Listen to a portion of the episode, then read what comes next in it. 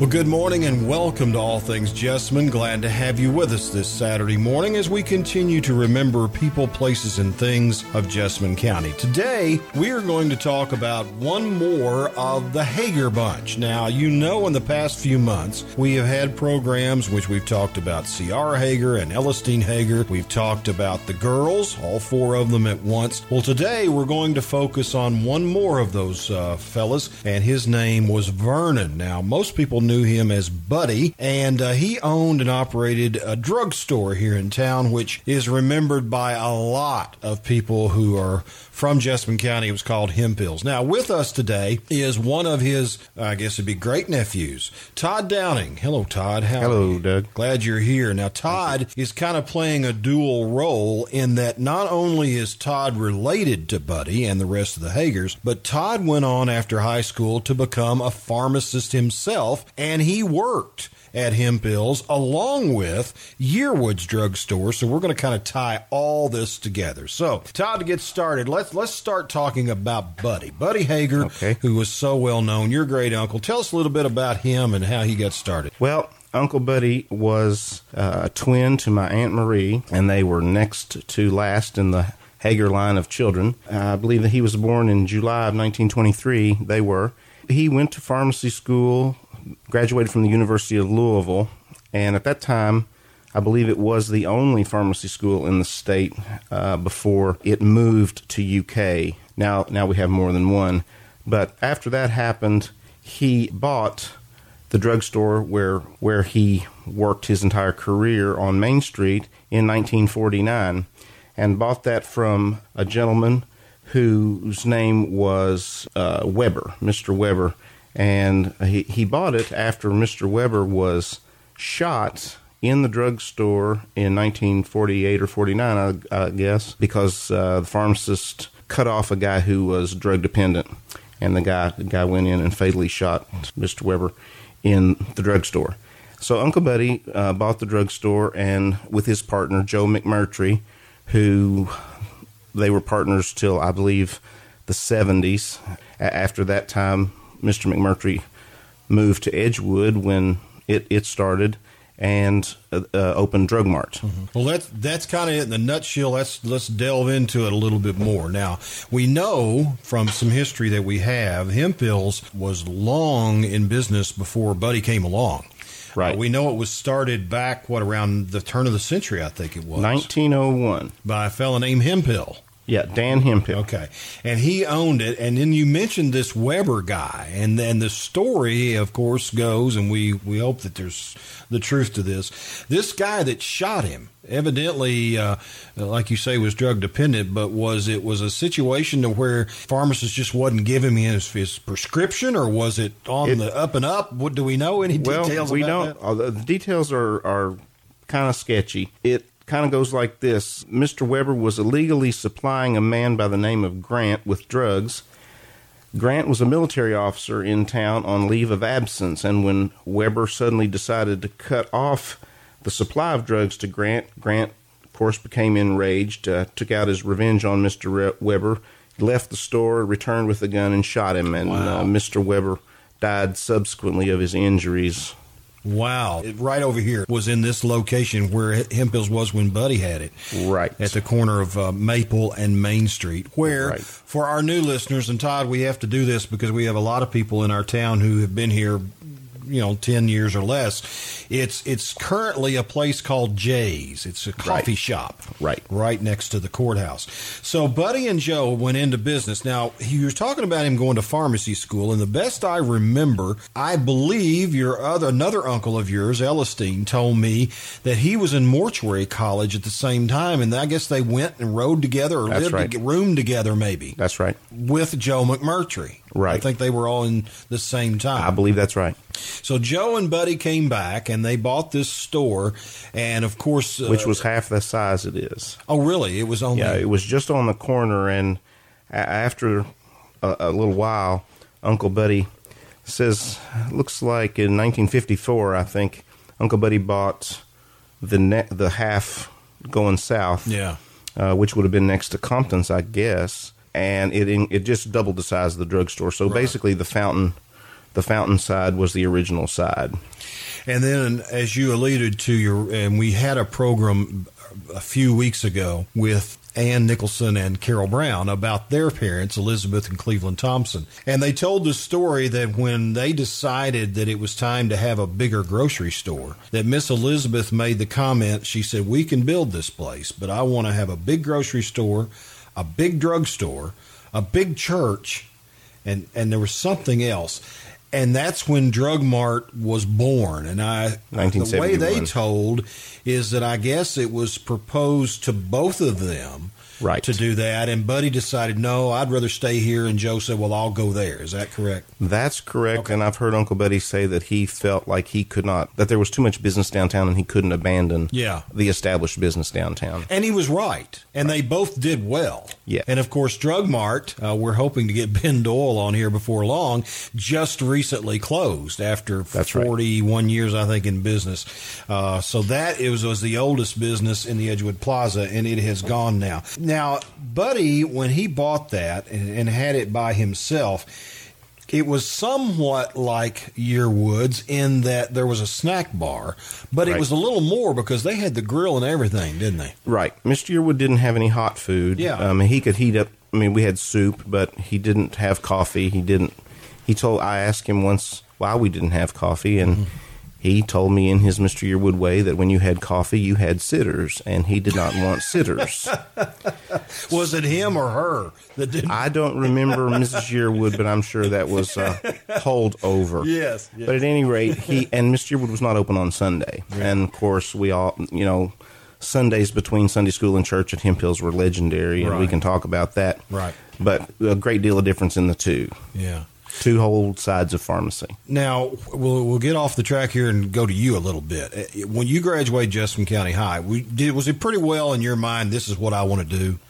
Right. I knew ahead of time. Okay. Had you worked at one of these places prior to graduating high school? I worked for Mr. Yearwood. We went to Nicholasville Christian Church, and when I was in ninth grade in 1979, Mr. Yearwood, we were walking down the stairs after church, and he asked me if I wanted to make some Coca-Cola money. Yeah. And I said, sure. And he said, well, come by the store and we'll give you some hours. Yeah. And that's how it started. But your want to be a pharmacist, I'm assuming, came out of that. Right. So growing up with Uncle Buddy, too. Yeah, and then that, too. What'd you do at Yearwood's when you started? Do you remember? The fountain.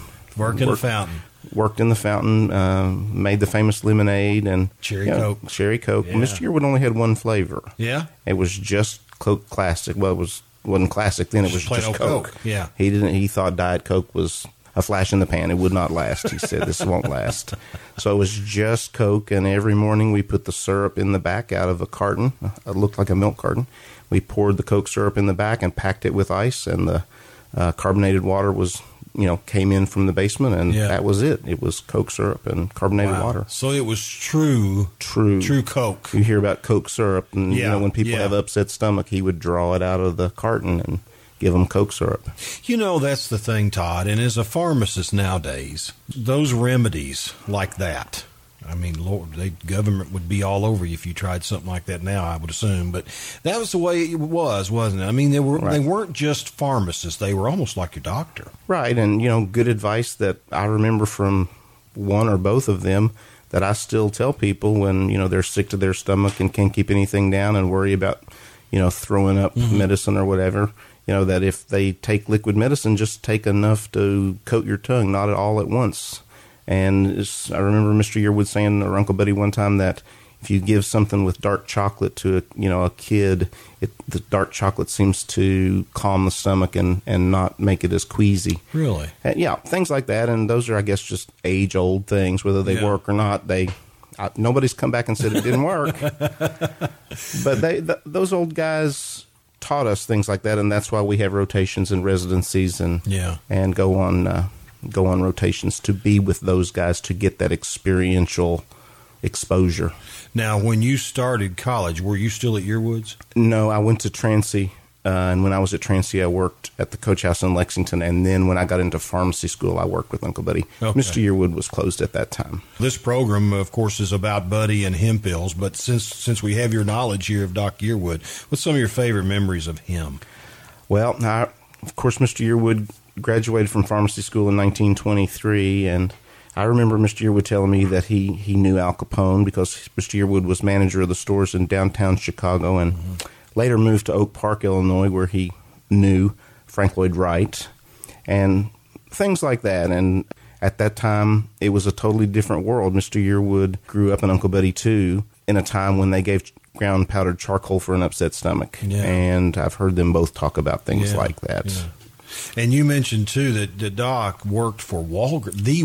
Mr. Walgreen. The guy that started it all. CR Walgreen. Wow. Great history there with him. Nice guy. Doc Yearwood. Nice guys. And they were very close friends. You know, competition makes you pretty close. And we borrowed things back and forth. If Mr. Yearwood didn't have something, we'd get it from Uncle Buddy. Right. And then if Uncle Buddy didn't have something, he'd get it from Mr. Yearwood. And we kept what we call an O-book. Mm-hmm. And pharmacies still do that today. You know, we help each other. We have to lean on each other all the time. Right. And Mr. Yearwood had Sunday breakfast at Uncle Buddy's every Sunday, and you know it was kind of a competitive friendship that made them both stronger. Sure. And Nicholasville's better for it. Well, sure, that's exactly right. I know one of the another friendship that I thought of when you were talking about that was John Sutherland and Bobby Sellers, who had this Chevrolet and the Ford dealership. And right across the street from each other, folks, they competed, but were two of the best friends that ever walked. That's good. It's a good thing. And it was good for our town. You're right. You know, and another thing that not so much Mr. Yearwood, because Uncle Buddy had hot food at the fountain. He had a griddle and a grill and a fryer, and you could have hot food and sandwiches, which we didn't have at Yearwood's. And people came there for lunch, a very popular lunch counter for all the downtown employees, and Miss Sparks' famous chicken salad and pimento cheese. And you know, I can remember it during the week at 10 o'clock, Jim Bays and Emmett Hendren and Bobby Knatzer and those guys that were all the downtown merchants would come every day during the week at 10 o'clock for 30 minutes to have coffee. And Uncle Buddy was part of that, too. They played golf, and they did this and that, and but that was where they met. And if that counter could talk, I don't know that we'd want to hear it all, but you know, I'm sure a lot of important decisions for Nicholasville were made right there. You're exactly right. Now, you went back to work for him, or you went to work for him when you started college. Pharmacy school. How was it to work for him? Now, this guy's your uncle. He's your relation, and you know, sometimes that works and sometimes that doesn't. How was it to work for Buddy? It was good. He was probably tougher on me than most people because he didn't want me to embarrass him. And I can understand that. But, you know, he was very strict and would do things like he would put M&Ms in a bottle to see if you checked it to see if it was M&Ms or pills. Really?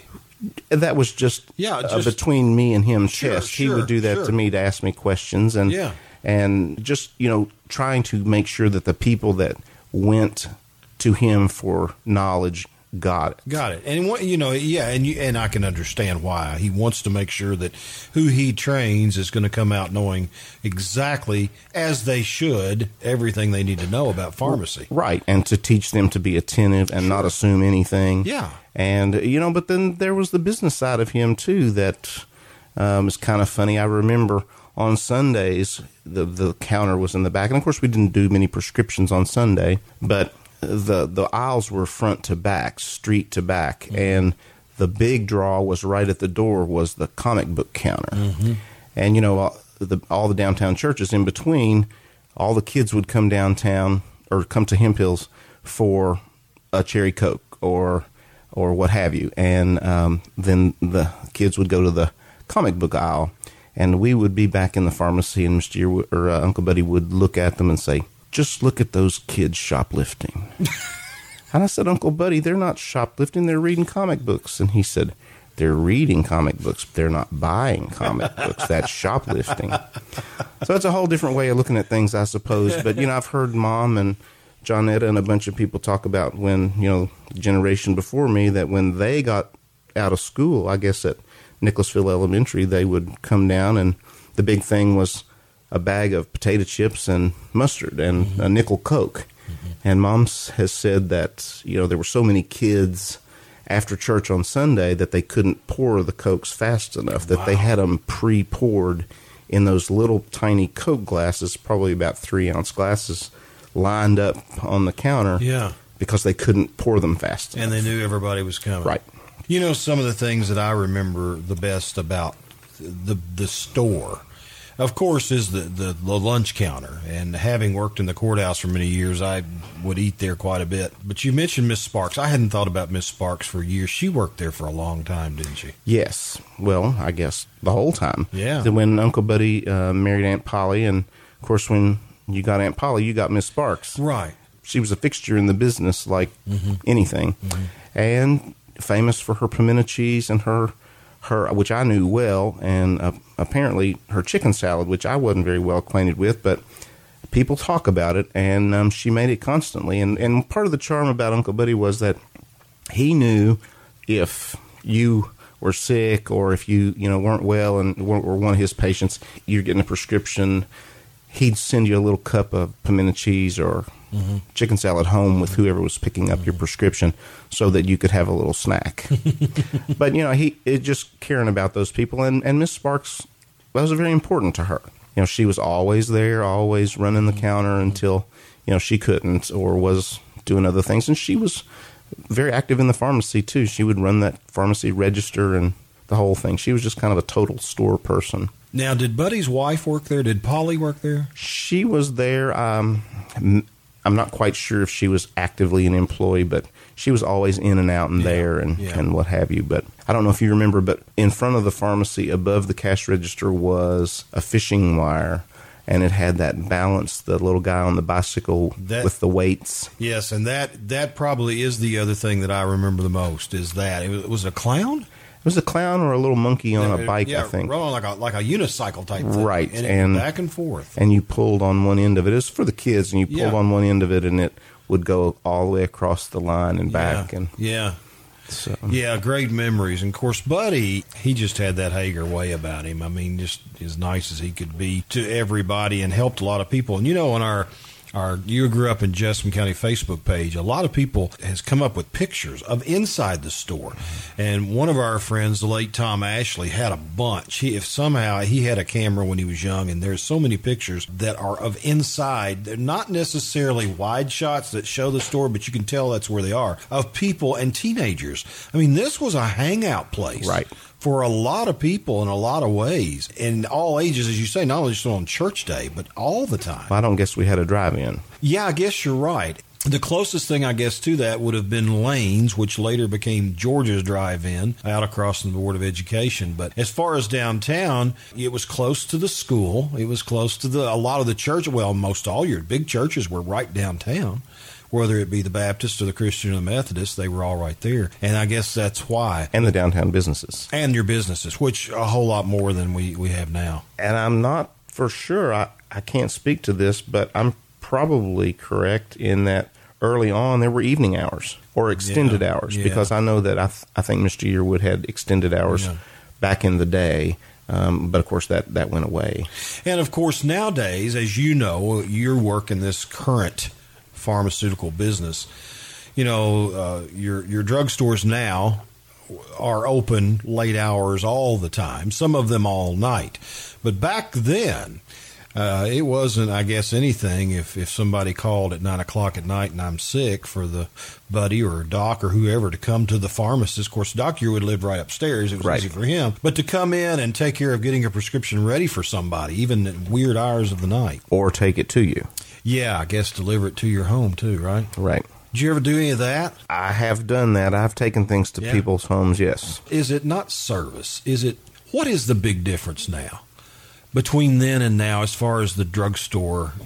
Well, a lot of it's volume and a lot of it's insurance. But the real balancing act is to be able to take that experience you get from these patriarchs and somehow weave it into the day-to-day that we do. That's why we rely on each other around town, everywhere I've practiced, but especially a small town like this. Mm-hmm. You get to know the other guys in the other stores, and you rely on each other and lean on each other. And we have to get together as one and kind of take care of these people. It's try to take the institutionalization out of pharmacy and let it be a small town store. With that being said, is that something that you kind of do on your own? Is that corporate driven, or do you just kind of say, we got to do this is what we're going to do?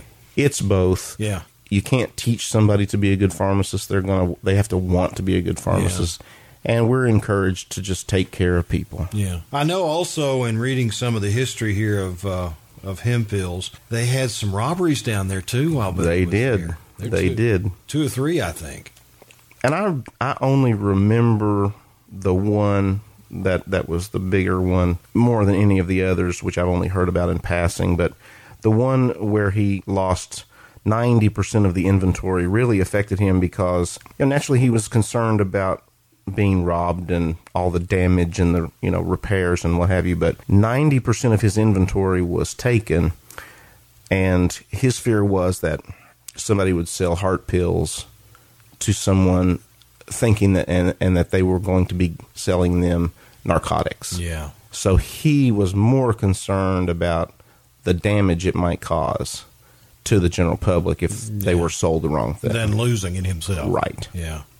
Yeah, that had to be a scary and it was very damaging. I mean, he was closed for a while because of all the damage. I mean, the store was inoperable. Mm-hmm. Well, yeah, 90%. I mean, you can't just call a supplier, I would think, within an hour have all that back. Right, but the time. Physical damage. Oh, okay.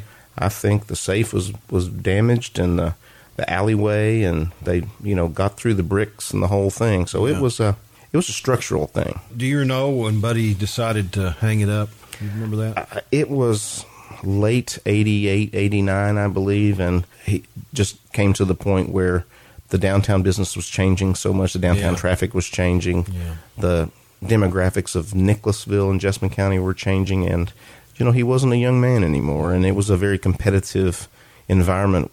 He didn't have a computer. Mm-hmm. Microfiche was the computer he used, and, you know, a typewriter, and that was basically all he was interested in at that point. Yeah.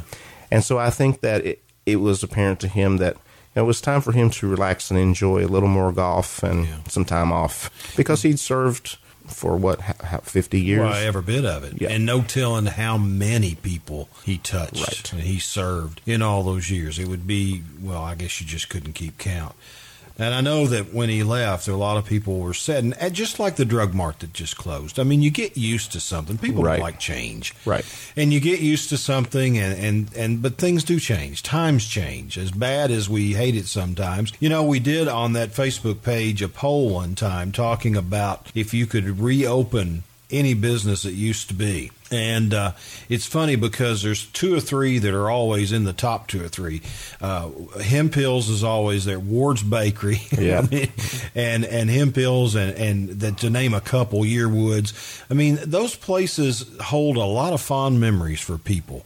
A quick story about Yearwood's, and I have told this on this show before. There is a gentleman here in town who's a little bit older than me, African-American community, told me one time that his dad would send him and his brother into Yearwood's to get a milkshake or whatever, cherry Coke, whatever it is. But they were told by his dad, their dad, you know, just order it, stand back, and this was when they were, you know, in 8 or 9, 10 years old. I guess at that time that integration had taken place, but it still wasn't quite accepted. And he told me one time that his best memory of Doc Yearwood, of all the things, was the fact that he walked in there one day, he ordered whatever it was, he stood back, and Doc Yearwood looked at him and said, "Young man, you can sit up here at this counter just like anybody else."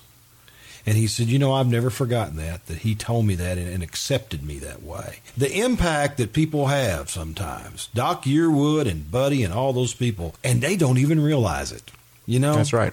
Well, and I think that I've heard Mr. Yearwood talk about, you know, when he, at Walgreens at that time, when you got your 25 years in, you retired. It was sort of a mandatory retirement. Yeah. And we're talking about 1945, 47, and during the war.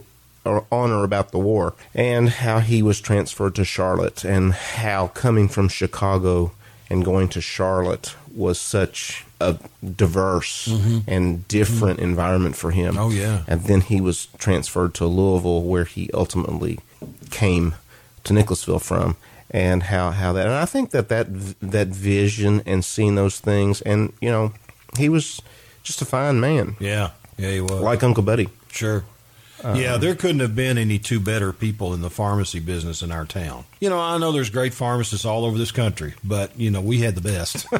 Well, and Uncle Buddy, you know, one of the things that he was so proud of, and rightly so, was that he was president of the Kentucky Pharmacists Association in the early 60s and was one of the 45 winners of the Robbins Bowl of Hygeia Award, which the Bowl of Hygeia is still going on, and it's sort of a award in excellence for pharmacists, community pharmacists, and what they have contributed to the profession and to their communities. And over 3,000 pharmacists have been recognized since it started 2 years ago, and he was right there at the very beginning of that. And you know, that's sort of like the Academy Award for community pharmacists, and to have a winner right here in town at the very beginnings, that's quite an honor. Sure it is. Well, they are certainly missed. I know, not only as family members, but as pharmacists and businessmen in our town. And, you know, I've said this before about some of the other people we've done programs on, Todd, is that people like Buddy and people like Doc Yearwood and others that we have mentioned, they kept this town going. They kept it going. They kept it progressing and got it on its way in very easily. You know, Buddy Hager, when he had that robbery, could have very easily threw his hands up and said, that's it, I'm done. But he didn't. Right. He kept on because he was true to his people and his clientele and cared about them, as Doc Yearwood did too. And you miss them. You miss people like that. Not that we don't have good people now. Heck, you're a pharmacist right here too, and you take care of us. But you just appreciate people like that have laid the groundwork for you and for others and for all of us. Right. And part of the heavy load that goes with that responsibility is simply the responsibility to keep it going. Sure. Well, you know, it's what they would want. That's right. That's a good way to say it. Todd, thanks for your insight, your information. I appreciate you coming. My thanks to Todd for coming in this Saturday morning and remembering Buddy Hager and Hemphill's Pharmacy. And we appreciate you coming in every Saturday morning as well to learn more about people, places, and things of Jessamine County. We'll do it again next Saturday at 11 right here on Jess FM 105.9.